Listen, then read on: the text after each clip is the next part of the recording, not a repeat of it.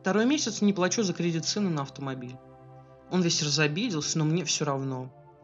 Я год за него платила, а сын меня всего два раза на машине подвез. И то при тысячной просьбе. У меня есть сын 24 лет. В прошлом году он болтал меня на машину.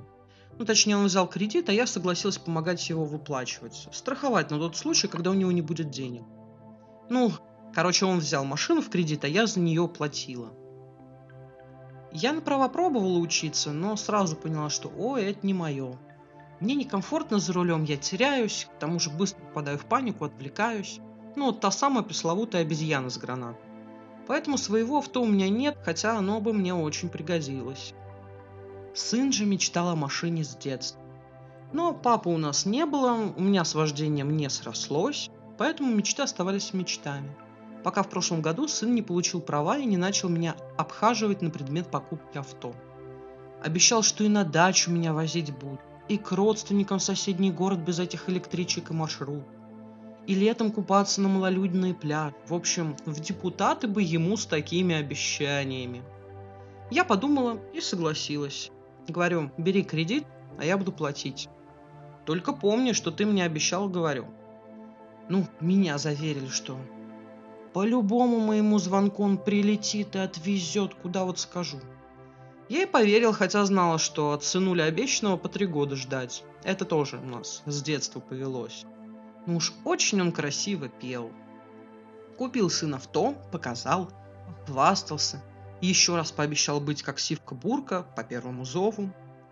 На первый зов он явился, да. Через три дня уговоров, но явился. Отвез меня на закупку продуктов, потом вернул домой.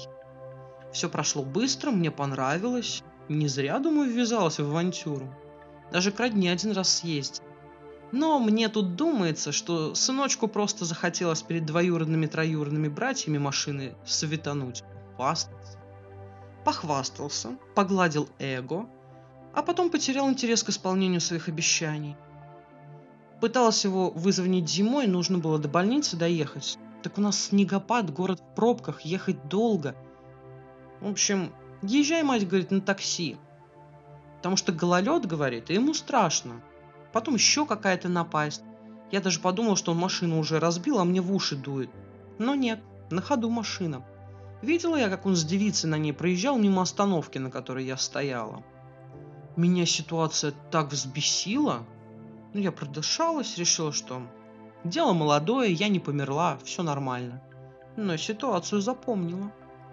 В следующий раз вспомнил я о машине весной. Надо было ехать на дачу. Ой, обычно это целая эпопея, потому что добираться там надо с пересадками, в толпе бабулиник с отстранным садовым инвентарем. В мечтах я уже домчалась с ветерком прямо до калитки, но обломс. За три недели просьб сын не смог меня отвезти.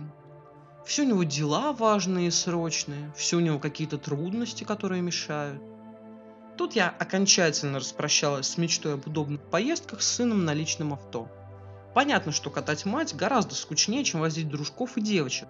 Но кредит вообще-то плачу я. И подумала я, а зачем я плачу, если сын свою часть сделки не выполняет? И я перестала тратить деньги на авто сына. Вот пусть ему теперь машину оплачивают те, на кого у него всегда есть и время, и силы, и желание. Первый месяц я не оплатила. Сын звонит, говорит, что из банка тиранят, просрочка по кредиту. Сказал, что м, временные трудности, пусть этот месяц закрывает сам, у меня не получается. Бурчал, ну, видимо, заплатил. Второй месяц, такая же история. Звонит уже с наездом, мол, мать, что за дела?